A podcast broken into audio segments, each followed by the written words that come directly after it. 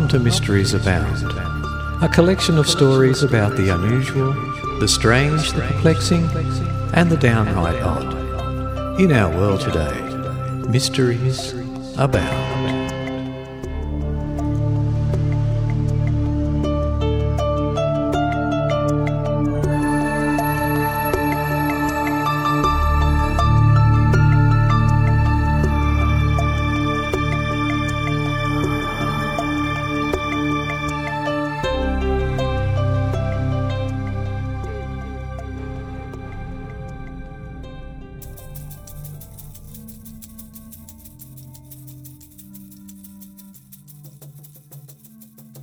Welcome, everyone, to the Mysteries Abound podcast, episode number 52. This show is entitled Was the Uffington White Horse Really a Unicorn?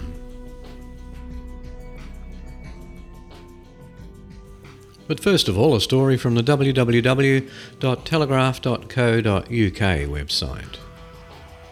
Adolf Hitler had a son with a French teenager while serving as a soldier during the First World War according to new evidence.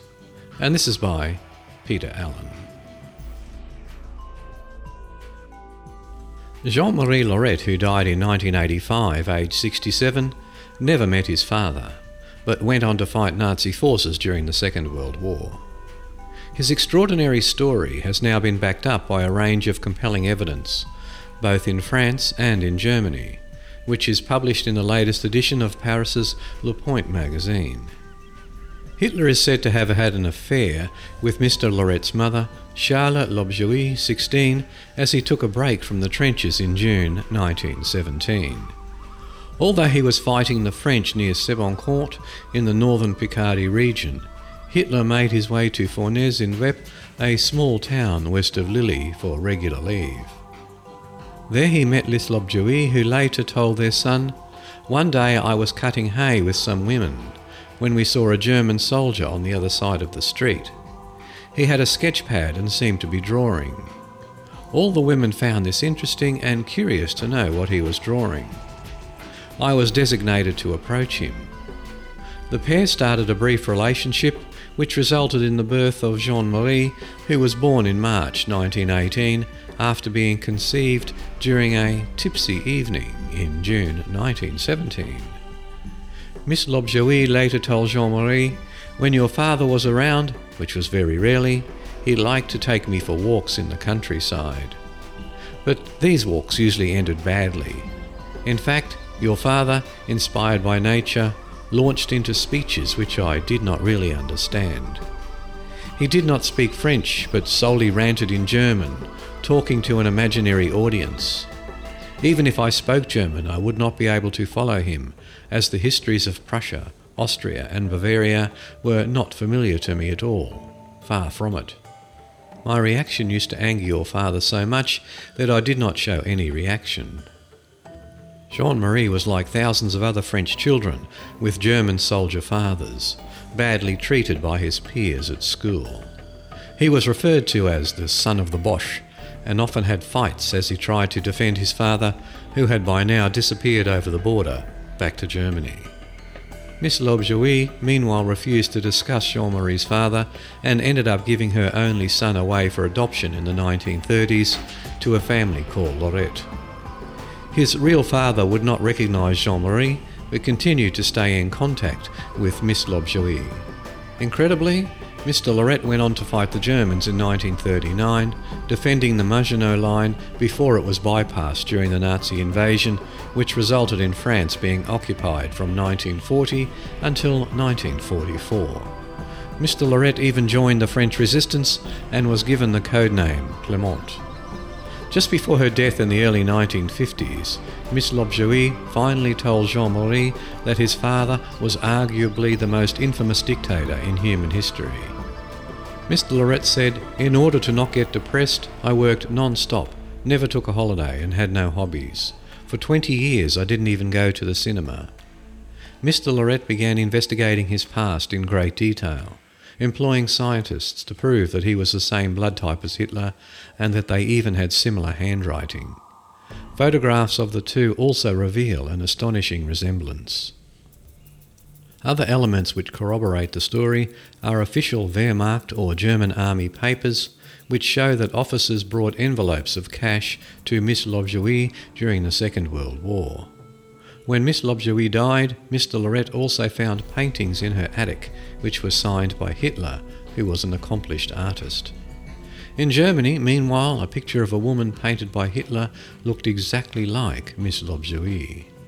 Francois Gibault, Mr. Lorette's Paris lawyer, said, He first came to see me in 1979, but was a bit lost and didn't know whether he wanted to be publicly recognised as Hitler's son or to erase all that completely.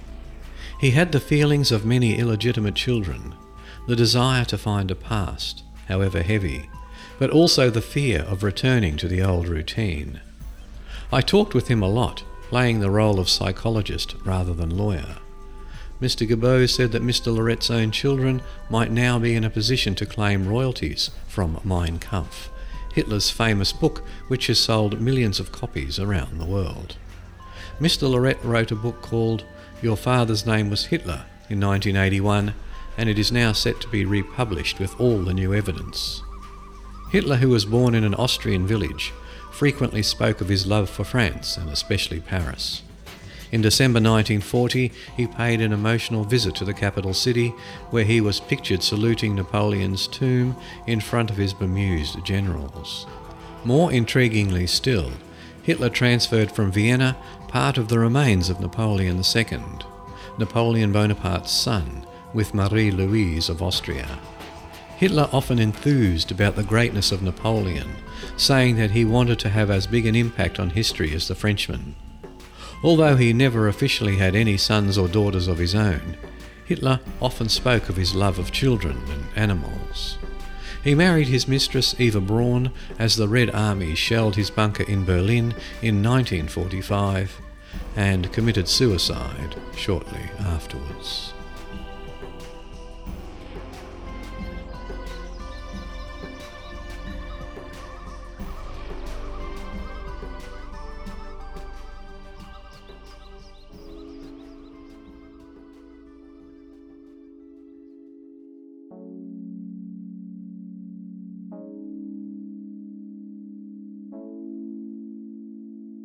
As ghosts go, she was rather a cultured specimen. The pale Edwardian figure made frequent visits to the mansion home of Alan Smith, always accompanied by the music of Chopin, according to the startled souls who bore witness. From the dailymail.co.uk website, the long lost haunted painting and strange claims that the ghost of Mrs. Bell vanished after the picture was put back in its rightful place.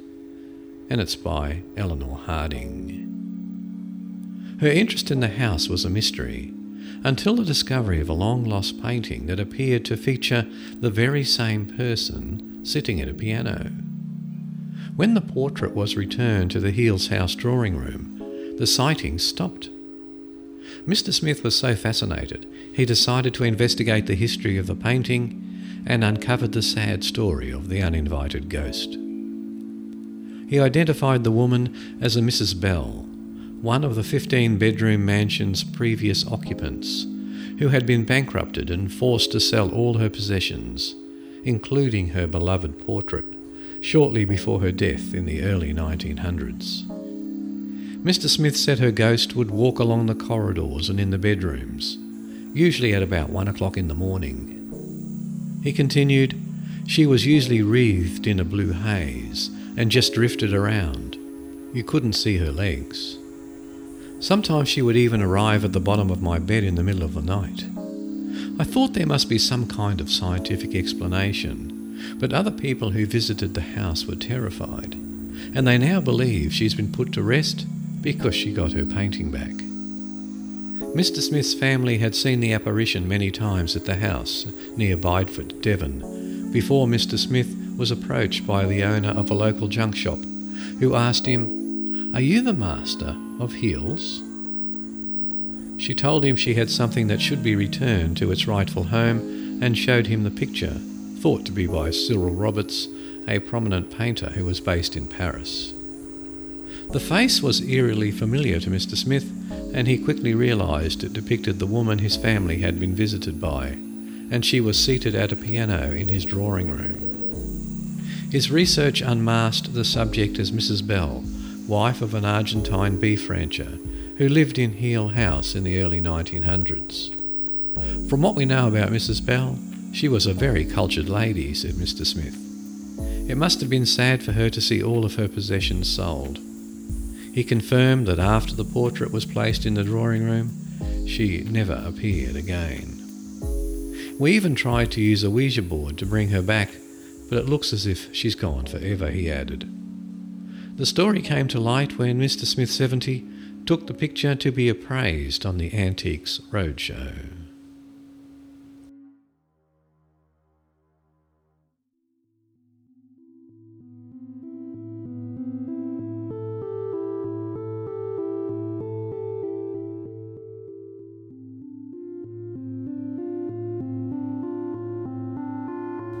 In the Appalachian Mountains rests a medical oddity so unusual that at first seems to be a massive hoax.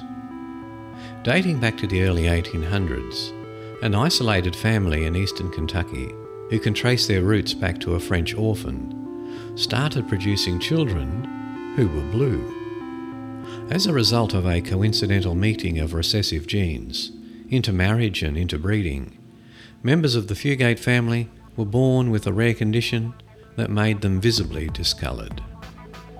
From the dailymail.co.uk website, talk about blue in the face, the extraordinary story of Appalachia's blue family whose bodies were discoloured after generations of inbreeding. The mystery behind the astonishing picture of the Fugates, which has been baffling people for years, appears to have been finally solved. It began when Martin Fugate, a French orphan, settled on the banks of eastern Kentucky's Troublesome Creek to claim a land grant in the early 19th century. He married a red haired American named Elizabeth Smith, who had a very pale complexion, and their union formed a genetic mutation that resulted in their descendants being born with blue skin. Looking at the portrait, they appear to have been either photoshopped or made up to mimic characters from the children's cartoon The Smurfs. But science proves that the condition is in fact real. Called methemoglobinemia, commonly known as MET-H, the condition reduces the individual's ability to carry oxygen in their blood. As a result, their blood is darker than the colour typically found running through people's veins. Because the Fugate family lived in such an isolated part of Kentucky, they intermarried with a neighbouring family for generations, which led to a relatively pure gene pool, where the MET-H gene appeared much more frequently. The family was first discovered in 1958 when one of the Blue Men, Luke Combs, who was a descendant of another branch of the Fugate family, took his white wife to the University of Kentucky Hospital, and doctors paid more attention to him than his wife. Luke was just as blue as Lake Louise on a cool summer day, Dr. Charles H. Balin II told the Tri City Herald in 1974. Aside from the stark discoloration of the carrier's skin, there are no serious problems associated with the disease. In 1980, a counterintuitive solution was discovered, where the blue person drinks a chemical filled solution that is itself blue. This then turns the carrier's blood into a normal red hue, which is then reflected in a change in skin tone. Because of the dispersion of fluids, the solution only lasts for about a day, so the carrier would have to drink a serving every day. As eastern Kentucky has become vastly more populated than the early 19th century, and as more genes are married into the Fugate family tree, there were far fewer children born with the condition. That said, the recessive MET-H gene lingers to this day, but it is statistically insignificant now. They weren't sick, it was just the way they look, said nurse Ruth Pendergrass in the Tri City Herald article. They're normal people. They're good people. And if you'd like to see the painting showing the people with their blue faces, and it's quite okay, it's a little bit hazy, but you can see the blue, Visit the show notes at www.origins.info, click on the Mysteries Abound show notes link, and then on the link to episode 52, and then on the link to this article.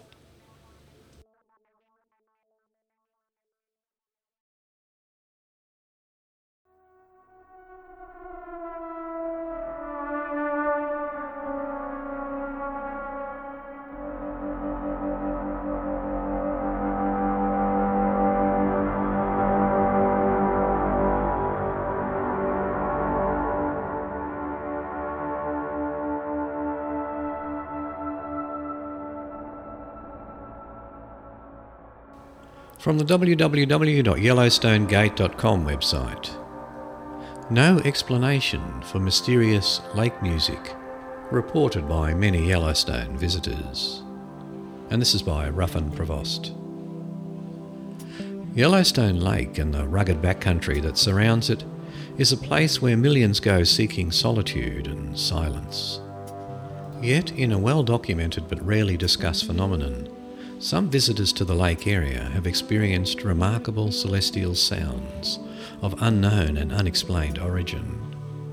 They resemble the ringing of telegraph wires or the humming of a swarm of bees beginning softly in the distance, growing rapidly plainer until directly overhead, and then fading as rapidly in the opposite direction, wrote Hiram M. Chittenden in 1895 in his book The Yellowstone National Park. Chittenden's description is one of several in the historical record, as well as many more from popular anecdotal accounts of strange sounds or lake music coming from the skies around Yellowstone Lake and Shoshone Lake. Chittenden was an accomplished engineer with rigorous scientific discipline who built roads and bridges in the park, as well as locks in Seattle's Lake Washington Ship Canal. He was not given to idle speculation or unsubstantiated gossip about seemingly magical events. But he is hardly the only, or even the first, prominent Yellowstone visitor to write about the strange and unexplained lake sounds. Edwin Linton, a professor of biology at Washington and Jefferson College and a specialist in marine parasites who was working in Yellowstone in the summer of 1890 as part of a project for the US Fish Commission, Linton, his colleagues, and his guides heard the mysterious sounds more than once during that trip, and he drew from his own diary entries when he wrote an account of the odd experience for the November 3, 1893 edition of the prestigious journal Science. On the following morning, we heard the sound very plainly, Linton wrote. It appeared to begin directly overhead and to pass off across the sky growing fainter and fainter towards the southeast. It appeared to be a rather indefinite, reverberating sound characterized by a slight metallic resonance. Linton and others have described the sounds as harp like or similar to human voices, or the sound of metal cables crashing against each other, but no satisfactory explanation has yet been offered for their origin. Lee Whittlesey, historian at Yellowstone Park and a long-time resident of the region, said that the Yellowstone Lake sounds aren't often discussed by park insiders. You have to have a real interest in Yellowstone history to even be familiar with it, said Whittlesey, who has written several books and articles about Yellowstone history. There are a number of pieces written about it, but it's often deeply buried in the literature, he said. Despite how far fetched the phenomenon sounds, Whittlesey said he's confident the sounds have existed and the historical accounts about them are credible. It has been reported by too many people for it to be any kind of Bigfoot thing or something like that, he said. Respected scientists and prominent park figures have reported hearing the sounds, and accounts have appeared in books, journals, and newspapers, Whittlesey said, although the last new written report may have been as far back as the 1930s. Typically, accounts of the sounds state that they take place at or near Yellowstone Lake or Shoshone Lake on a clear day when there is little or no wind and the waters are still, usually in the morning. Geologist Frank H. Bradley explored and documented Yellowstone's natural wonders as a member of the Hayden expeditions and wrote in 1873 about hearing odd sounds along the shore of Yellowstone Lake. While getting breakfast, we heard every few moments a curious sound, between a whistle and a hoarse whine, whose locality and character we could not determine at first, though we were inclined to refer to it as waterfowl on the other side of the lake, Bradley wrote in his account of the geologic survey of the area. I have listened for it because I found it so interesting, said Whittlesey, who has lived and worked around Yellowstone for more than 35 years. I first learned of it in the early 1970s, and over the years kept running into references to it here and there, he said. So I listened for it at any time I was camped in the backcountry, anywhere near Yellowstone Lake or Shoshone Lake, and I have never heard it. Terry Dolan, a tour guide based in Cody, Wyoming, said he has not only never heard of the sounds, but was not familiar with the details of the historical accounts of them. There have been various explanations proposed for the sounds, ranging from fanciful speculation to educated guesses often centred around the park's unique geology. An August 1930 article in Popular Science magazine cited mild earthquakes, their sounds possibly magnified in underground caverns like sound boxes, as one potential explanation. The article also referenced a theory put forward by F.C. Marvin, chief of the US Weather Bureau, who based his ideas on observations by Glenn Jefferson, a Yellowstone meteorologist. Marvin noted that temperature inversions are not uncommon above Yellowstone Lake, where warmer air above the lake sits atop cooler air near the water's surface. He posited that such inversions may alter the natural way that the air conducts sound, the article states. It might produce sound mirages, in which distant noises of geysers, birds, or steamboats might appear to come from near at hand. Other theories are referenced dismissively by Stephen Forbes of the Illinois State Natural History Survey, who wrote about hearing the lake sounds while on the same expedition as Linton. No scientific explanation of this really bewitching phenomenon has ever been published, although it has been several times referred to by travellers who have ventured various crude guesses at its cause, varying from that commonest catch all of the ignorant, electricity, to the whistling of the wings of ducks and the noise of the steamboat geyser, Forbes wrote. It seems to me to belong to the class of aerial echoes, but even on that supposition I cannot account for the origin of the sound. If the sounds are related to the park's geology, they come and go along with thermal features like geysers or hot springs, which wax and wane over years or even decades, depending on a complex set of natural factors. It's possible that some people in recent years have heard the sound but kept mum about it for fear of sounding foolish or being ridiculed, Whittlesey said. But for whatever reason, the lake sounds are not a topic most guides discuss with visitors. I was a tour guide and a ranger naturalist, and I don't remember ever using it in a program, Whittlesey said. It's just not something that is well known among Yellowstone interpreters or Yellowstone tour guides. Despite the lack of any recently documented lake sounds and the lack of a solid explanation for them, Whittlesey is sure the sounds existed as described. I feel quite certain these people all heard what they wrote about, he said.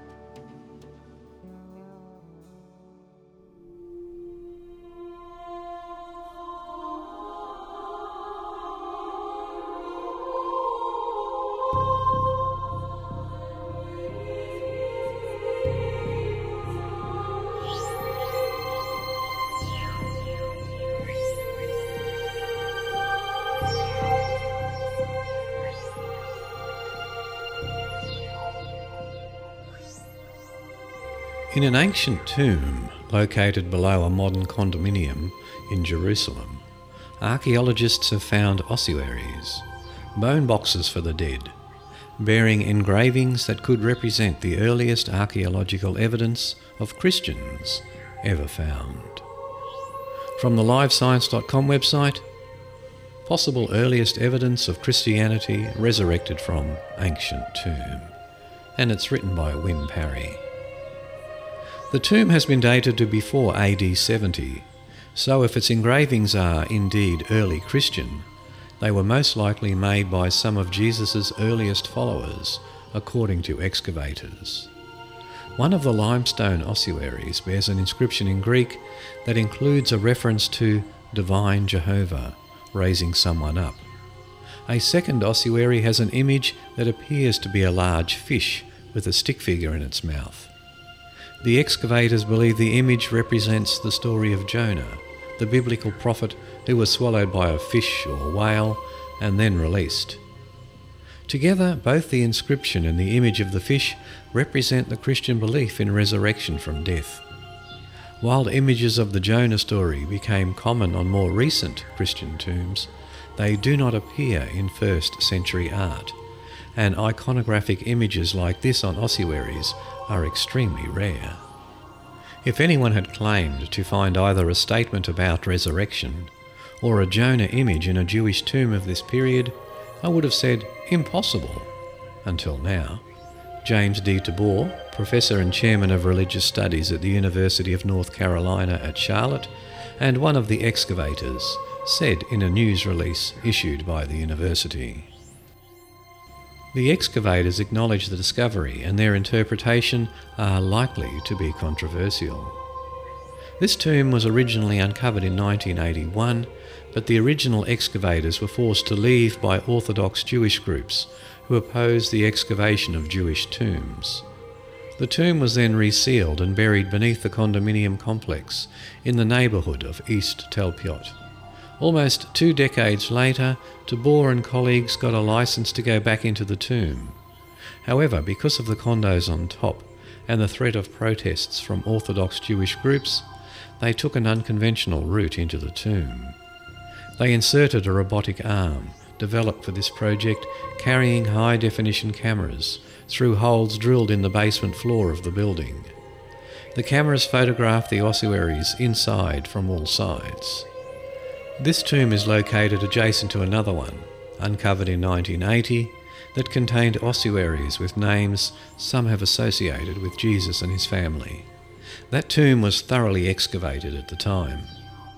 An article by Tabor describing the discovery is scheduled for publication online at The Bible and Interpretation. Today, February the 28th.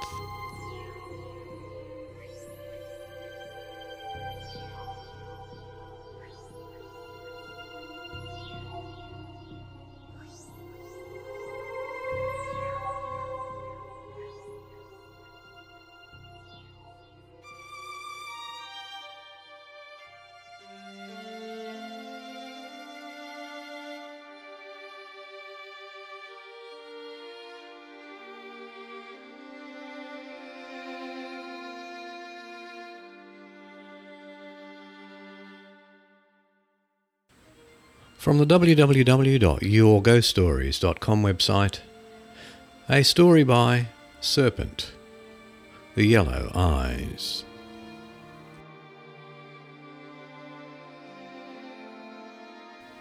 I am glad that I'm finally writing this down. I should have many years ago. I can't remember how old I was, but I know that I was in the second grade. I recall drawing pictures of what I had seen in class the next day. This would have been about 20 years ago now. I was living with my family in an old farmhouse on the outskirts of Freeport, Maine. I was laying in my bed trying to fall to sleep. The door to my room was open, and so was the door to my little brother's room. The placement of the bed and design of the house was such that from my bed I could see into part of my brother's room. I rolled onto my side and looked in that direction, and what I saw would forever be known to my family and I as the yellow eyes.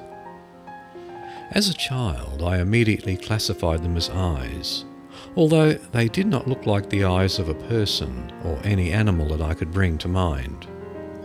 They seemed larger than a human's eyes and a little farther apart. They did not possess a pupil or iris that I could see. They were just solid yellow and were glowing.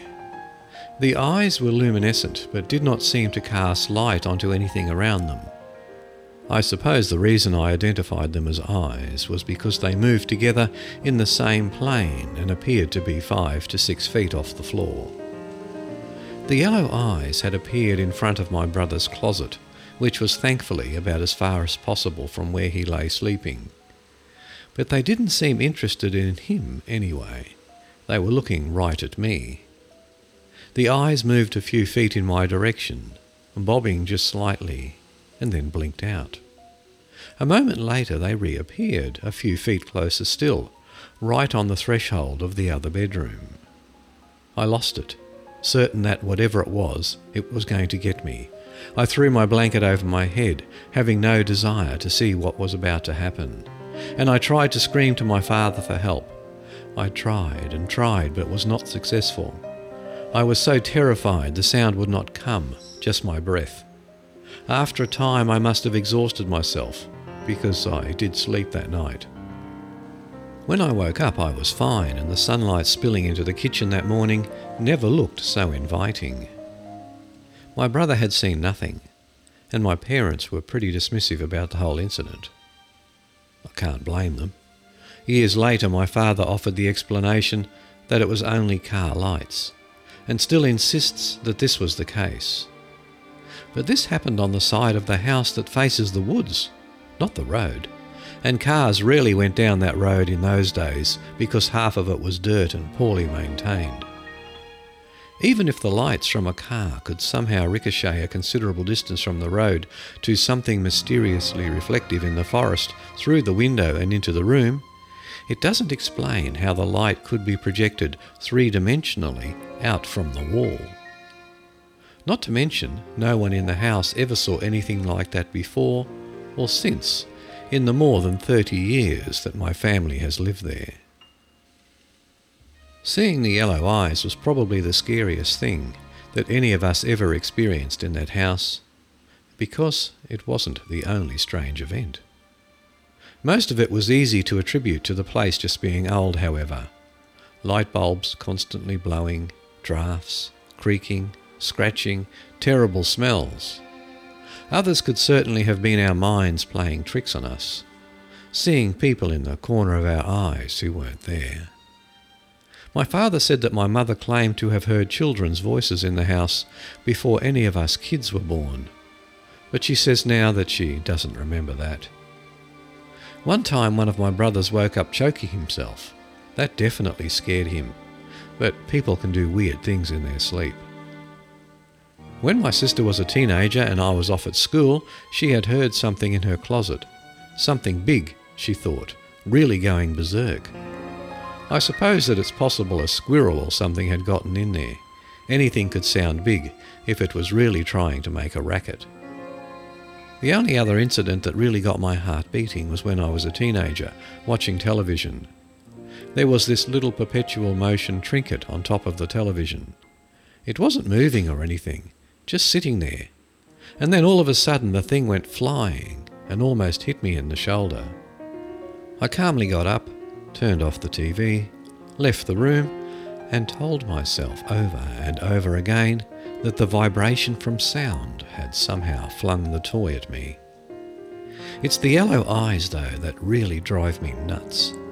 Not only because they scared me so terribly, but because now I want so badly to be able to explain what I saw. Despite the occasional weirdness, we never really thought of our house as a haunting. It was always our home. In some ways, it still feels more like home than the house I share with my husband. It was an absolutely wonderful place to grow up. In many ways, I love that place.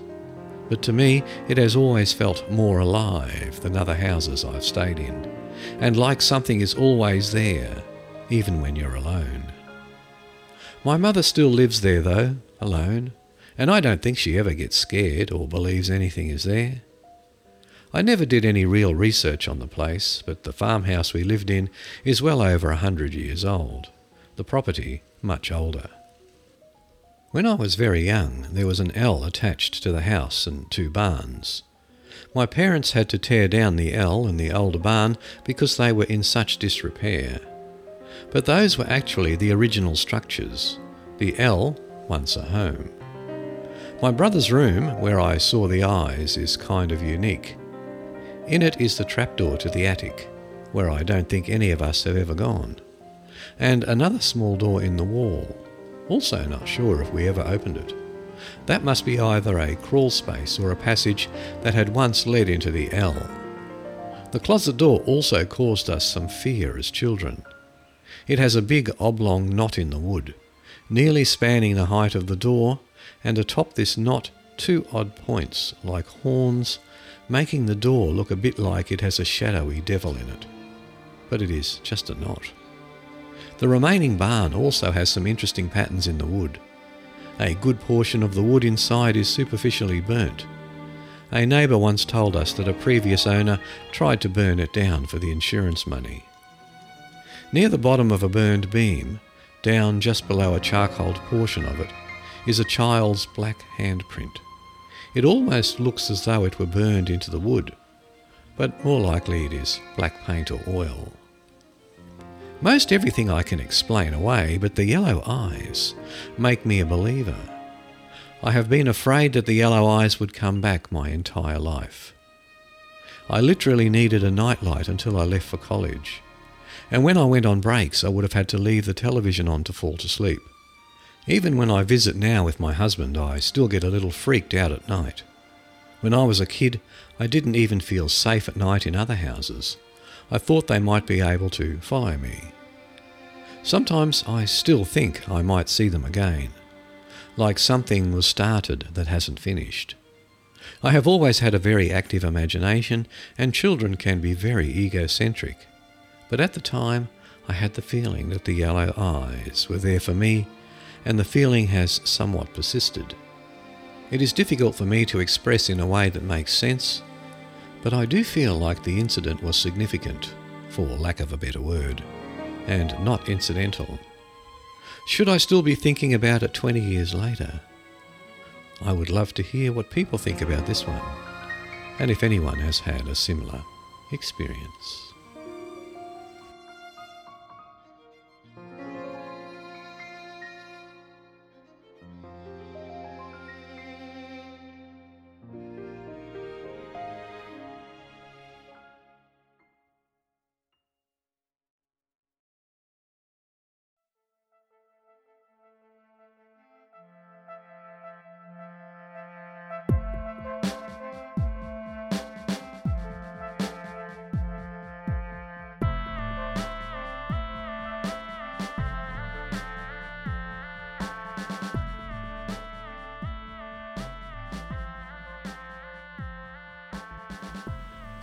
HuffingtonPost.com website, an article by Tom Breen. Brown Mountain Lights Mysterious orbs in North Carolina are a decades old mystery.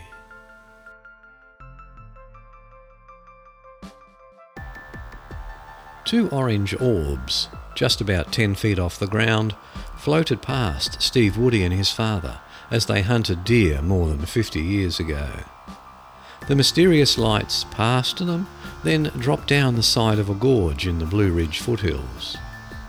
For at least a century, the Brown Mountain Lights have confounded residents and tourists in a rugged patch of Burke County, bobbing and weaving near a modest peak. Are they reflections from automobile headlights? Brush fires? A paranormal phenomenon? Or something natural, not yet explained by science? I didn't feel anything spooky or look around for Martians or anything like that, Woody said. It was just a unique situation. It's just as vivid now as when I was 12 years old. Whatever the explanation, tourism officials are hoping all those decades of unanswered questions add up to a boost in visitors making their way to scenic outlooks around Linville Gorge with the goal of spotting something mysterious. Unexplained mysteries like the Brown Mountain Lights have been the subject of cable TV documentaries and have fueled vast online communities of amateur investigators. Ed Phillips, Burke County's tourism director is hoping to capitalise on that. Earlier this month, a sellout crowd of 120 paid $20 a head to attend a symposium on the lights at Morganton City Hall, and there was a crowd outside the door hoping to get in at the last minute. It's a good problem to have, Phillips said. I could have sold 500 tickets. Interest in the lights has waxed and waned since the first known printed reference to the phenomenon appeared in the Charlotte Observer in 1913. John Harden, a Raleigh based radio personality, devoted an episode of his 1940s series Tales of Tar Heelia to the lights, saying they not only have attracted the attention of the people of this state, but have aroused the curiosity of a nation as well. There was also a folk song recorded by the Kingston Trio and others that posited the lights came from a slave wandering the hills with a lantern in search of his master. The profile of the lights has dimmed in recent years, although the number of reports doesn't appear to be falling off. Making the area a destination for fans of the unexplained and anomalous helps give Burke County an edge, Phillips said. When you look at everything, you look at what people are really interested in, and the Brown Mountain Lights was something I really wanted to bring back to people's attention, he said. There are plans for another symposium and a contest with a cash prize for the best photo or video of the lights. There are even t shirts and refrigerator magnets for sale in the area now. Also in the works is a regular event tentatively called the Brown Mountain Paranormal Expedition, where people will pay to hear a presentation on the lights at a dinner, then travel by bus to overlook sites where the lights have been reported. The events will be guided by Joshua P. Warren, an Asheville native and paranormal investigator, who plans to allow attendees to use equipment like night vision goggles in hopes of spotting the lights. The folks who attend will have a true first hand experience of what it's like to be out there trying to judge what's happening with this mountain, Brown said. The Brown Mountain Lights have drawn serious scientific interest since the 1920s when the US Geological Survey issued a report concluding the lights were reflections from automobiles, trains, and brush fires. Daniel Caton, a professor in the Physics and Astronomy Department at Appalachian State University, thinks that's part of the explanation for what people have reported seeing over the years, but Caton thinks there's more to the lights, at least in some cases. Caton said about seven years ago he was ready to give up studying the lights when he began hearing from people who said they saw them from mere feet away, not miles across the Linville Gorge. Those accounts sounded to Caton a lot like first hand reports of ball lightning, a little understood but naturally occurring phenomenon involving luminous spheres, often said to move or bounce about in the air. Caton hopes to eventually set up cameras at viewing sites that will feed to his website, allowing anyone to watch for the lights at any time. While he's skeptical, guessing that 95% of reports of the lights are something like airplane lights, Caton still thinks there are eyewitness reports worth checking. The cool thing is, if ball lightning is preferentially made by nature in the Linville Gorge, at least we have a place to look for the conditions that might create it, he said. Otherwise, it's hopeless to try and study ball lightning because it's just randomly made and you don't know where to look for it.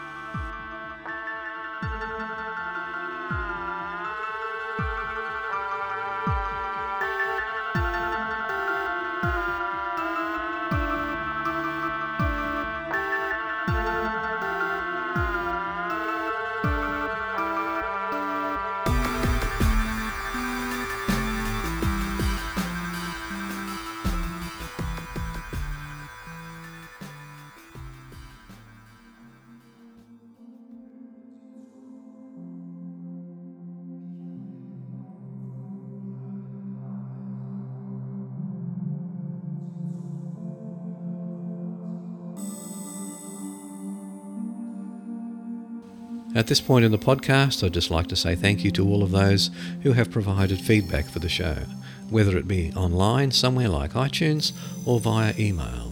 And remember, feedback is greatly appreciated because it helps me in a little way to get to know who are the listeners to the show. And also a thank you to these four people who have donated to the podcast to help with its upkeep in the last month. Bjorn Thor Bjornsson, Linda Parcell, Raina Inreiter, and Kevin Christian. Thank you, those people, for making a donation to the podcast. Your help and support is much appreciated. And remember, if you'd like to help the podcast, there are a number of ways of doing it. One is a straight donation of any amount, and if you make a donation to the podcast, which is just a one off thing, I also supply you with the links to the extended version of Origins and Mysteries Abound. If you wish, you can buy prints, greeting cards, stuff like that from the Fine Arts America website. Well, now I've introduced something new where I've created a website that allows you to purchase handmade greeting cards that I make myself and then ship to you wherever you live. If you'd like to visit any of those websites, whether it be the Fine Arts America or my website with the handmade greeting cards, they're at the show notes at www.origins.info.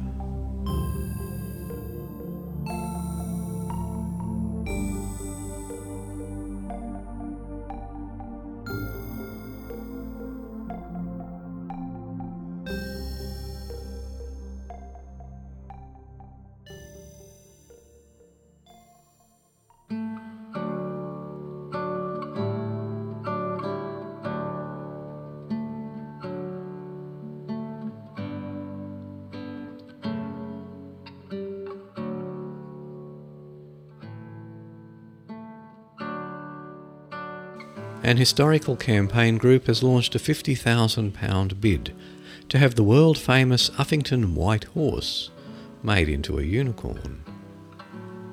The plan by Save the Unicorn at Uffington has more than 1,000 members and is being led by Bronze Age enthusiasts. They claim the 3,000 year old horse made from crushed white chalk in Uffington, Oxfordshire, was originally meant to be a depiction of the mythical horned beast. From the www.telegraph.co.uk website, was the Uffington White Horse really a unicorn? The amateur historians have now received financial backing from well wishers, including a £50,000 anonymous donation towards adding a 75 foot long horn to the horse. The Uffington White Horse, which measures 374 feet, is owned and managed by the National Trust, who have now received a proposal about the horn from the campaigners. Leading the group is children's author Paula Broderick, who claims to have uncovered the truth behind the giant carving's identity. Paula, best known for her children's fantasy series, the Toby and Socks trilogy, lives in Somerset, almost 100 miles from the monument. She said, the Uffington White Horse has been a great British landmark for centuries. However, its true form has always been shrouded in mystery. You only have to look at its head to see that it is not strictly a horse. We believe that the Uffington carving is actually one of a unicorn, a mythical creature known to have fascinated our ancient cultures and folklore. Situated on the upper slopes of Whitehorse Hill in the parish of Uffington, the 374 foot long carving, formed from deep trenches filled with crushed white chalk, has been shown to date back to between 1400 and 600 BC. But its strange design, which varies significantly from other white horses in Britain, has sparked fierce debate amongst experts, including the National Trust, about whether it was intended to represent a horse or some other animal. It has been referred to as a horse since the 11th century, primarily because ancient scripts from nearby Abingdon Abbey refer to Mor Albi Equi at Uffington or the White Horse Hill. According to Paula, the figure is most likely a unicorn, a mythical beast resembling a white horse with a large horn protecting from its forehead. Its original horn, she argues, would have been removed by overzealous Christian scholars in the 13th or 14th centuries. She said, While researching material for my new book, The Rowan Tree, I discovered the amazing story of Dragon Hill, which is next to the Uffington Horse and is said to be the spot where St George slew the dragon. The whole area is wrapped in legend and mystery, and there is little doubt in my mind that the Church and its scholars would have done everything possible to prevent the continuing rise of regional folklore. It's plausible that they would have removed the horn in secret. Noah never led a unicorn into the ark, after all. Paula added that work on the site will continue the moment they receive the backing of the National Trust. But Richard Henderson, National Trust General Manager for Oxfordshire, said, There are so many mysteries and legends surrounding the White Horse at Uffington, but we have no reason to believe that it was ever intended to represent a unicorn so we would have no intention of carrying out any work to change it. This isn't the first time that the Uffington horse has been at the centre of an identity battle.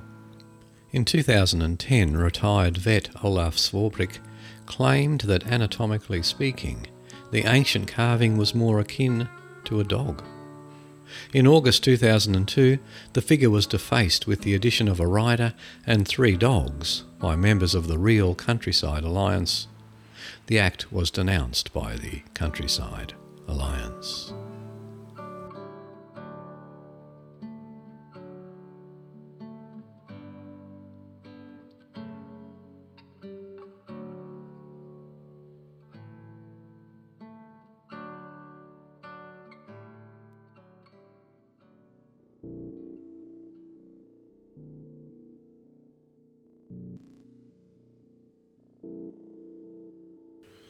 And now a couple of stories from the livescience.com website. The first is by Natalie Wolchover. A Mayan light beam photo. Message from the gods. Or iPhone glitch. When Hector Silazar visited the ancient Mayan city of Chichen Itza with his wife and kids in 2009, he snapped three iPhone photos of El Castillo, a pyramid that once served as a sacred temple to the Mayan god Kukulcan. A thunderstorm was brewing near the temple, and Silazar was trying to capture lightning crackling dramatically over the ruins. In the first two images, dark clouds loom above the pyramid, but nothing is amiss. However, in the third photo, a powerful beam of light appears to shoot up from the pyramid towards the heavens, and a thunderbolt flashes in the background. Silazar, who recently shared his photographs with occult investigators, told Earthfiles.com that he and his family didn't see the beam of light in person, it only appeared on the camera. It was amazing, he said. He showed the iPhone photo to his fellow tourists. No one, not even the tour guide, had ever seen anything like it. The photo has surfaced on several Mayan doomsday discussion forums. But was the light beam a sign from the gods? A warning about December 21, 2012? The date that marks the end of the Mayan calendar cycle? And when some people fear the end of the world? Or is it simply the result of an iPhone glitch? According to Jonathan Hill, a research technician and mission planner at the Mars Spaceflight Facility at Arizona State University, which operates many of the cameras used during NASA's Mars missions, it's almost definitely the latter. He works with images of the Martian surface taken by rovers and satellites as well as data from Earth orbiting NASA instruments, and is fully versed in the wide range of potential image artifacts and equipment errors. He says the light beam in the Mayan temple photo is a classic case of such an artifact, a distortion in an image that arises from the way cameras bounce around incoming light. It is no mere coincidence, Hill said, that of the three images, the light beam only occurs in the image with a lightning bolt in the background. The intensity of the lightning flash likely caused the camera's CCD sensor to behave in an unusual way, either causing an entire column of pixels to offset their values or causing an internal reflection off the camera lens that was recorded by the sensor. In either case, extra brightness would have been added to the pixels in that column in addition to the light hitting them directly from the scene. Evidence in favour of this explanation is the fact that the beam, when isolated in Photoshop or other image analysis software, runs perfectly vertical in the image. That's a little suspicious since it's very unlikely that the gentleman who took this picture would have his handheld iPhone camera positioned exactly parallel to the light beam down to the pixel level, Hill told Life's Little Mysteries. It's more likely that the light beam corresponds to a set of columns of pixels in the camera sensor that are electronically connected to each other, but not to other columns in the sensor, and that this set of connected pixels became oversaturated in the manner described above. That being said, Hill said, it is really an awesome image. To make up your own mind, everyone, visit the show notes at www.origins.info, click on the Mysteries Abound link, and then the link to this article in episode 52, and have a look at the photo. It is quite an awesome image.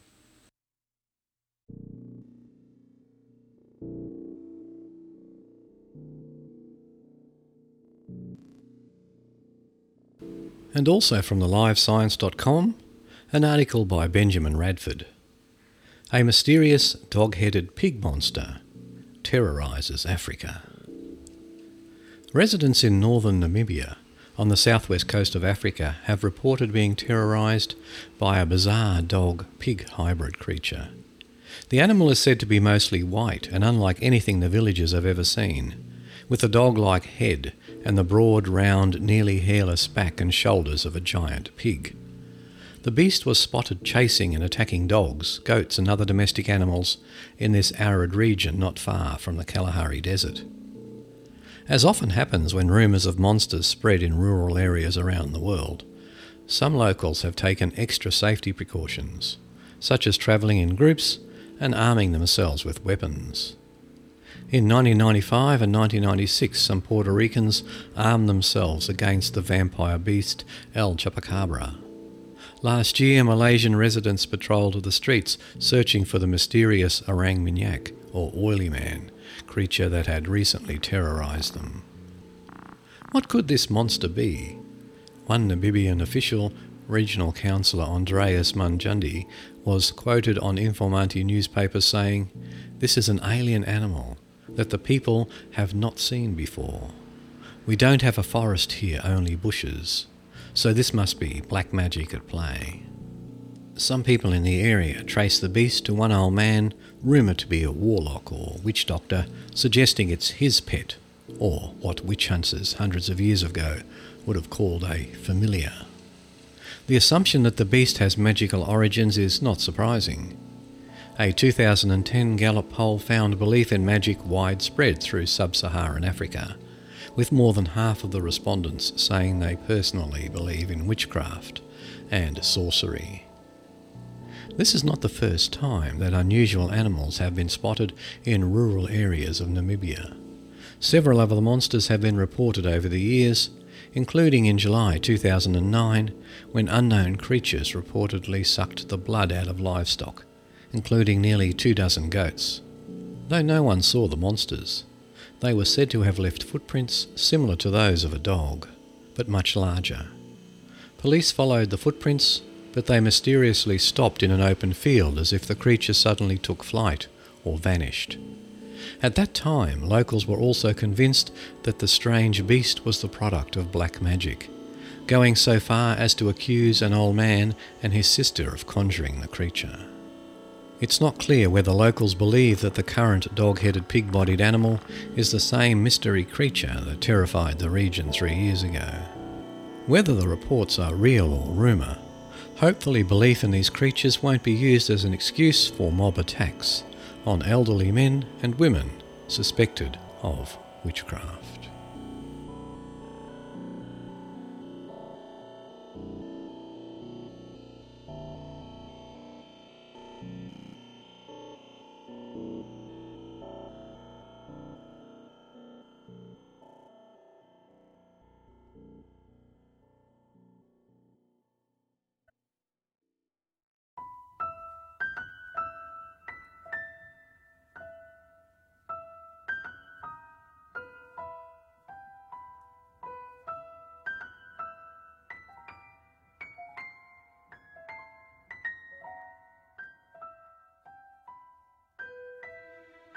And to bring episode 52 of the Mysteries Abound podcast to a close, an article from the dailymail.co.uk website. Harry Potter and the Filmmaker's Magic, an incredibly detailed model of Hogwarts Castle, used for every film in the blockbusting series, is revealed for the first time. And this article's by Anthony Bond. And if you're any sort of Harry Potter fan, this one is definitely worth a visit to the show notes, because the pictures are really quite incredible. And there's also a short video tour to go with it. Ever since the first Harry Potter novel was released almost 15 years ago, children and adults alike have fantasized about visiting its famous boarding school for wizards and witches. But as these incredible pictures show, they need to dream no longer. Whether you show magic ability or not, fans now have the opportunity to get as close to Hogwarts Castle as they are ever likely to get. This extraordinary model of the Hogwarts School of Witchcraft and Wizardry is due to go on display for the first time. The model was built for the first film, Harry Potter and the Philosopher's Stone, and has been used for exterior shots in every film since. When all the time spent by 86 artists and crew members is added up, it took an incredible 74 years to build. Measuring 50 feet across, it has more than 2,500 fibre optic lights to simulate lantern torches and students passing through hallways. It even has miniature owls in the Owlery and hinges on the doors. The castle, which was based on Durham Cathedral and Alnwick Castle, is due to go on display as part of the Making of Harry Potter studio tour at Leavesden Studios near Watford. BAFTA award winning production designer Stuart Craig designed and built the castle with the rest of his team. He said, Everything to the right of the viaduct is in fact Durham Cathedral, but the profile has been changed so that there are tall, pointy spires, so there's plenty of theatrical exaggeration. It's pretty extravagant, I have to say. The castle will be on display as part of the Warner Brothers Harry Potter Studio Tour in London from March 31. The tour promises for the first time the doors are going to be open for everyone at the studio where it first began. You'll have the chance to go behind the scenes and see many things the camera never showed, from breathtakingly detailed sets to stunning costumes, props, and animatronics. Warner Brothers Studio Tour provides a unique showcase of the extraordinary British artistry, technology, and talent that went into making the most successful film series of all time. The three hour tour will also take Harry Potter fans inside the Great Hall and Dumbledore's office. Visitors will also be able to step onto cobbles of Diagon Alley, walking past the shop fronts of Ollivander's Wand Shop, Flourish and Blotts, the Weasleys' Wizard Wheezers, Gringotts Wizarding Bank, and Eeylops Owl Emporium.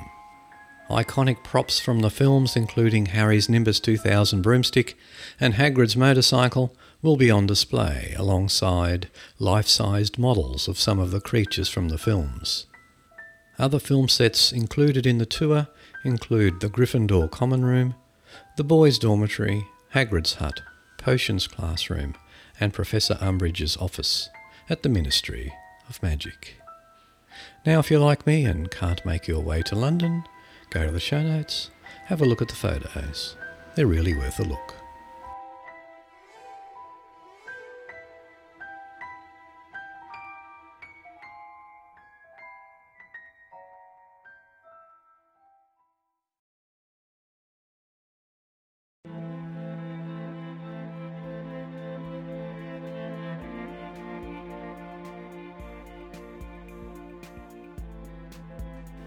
Well, everyone, that concludes episode 52 of the Mysteries Abound podcast. Thank you to those who provided feedback or donations for the podcast. Your help is greatly appreciated. Until next time, whether it be Mysteries Abound or the Origins podcast, it's bye for now.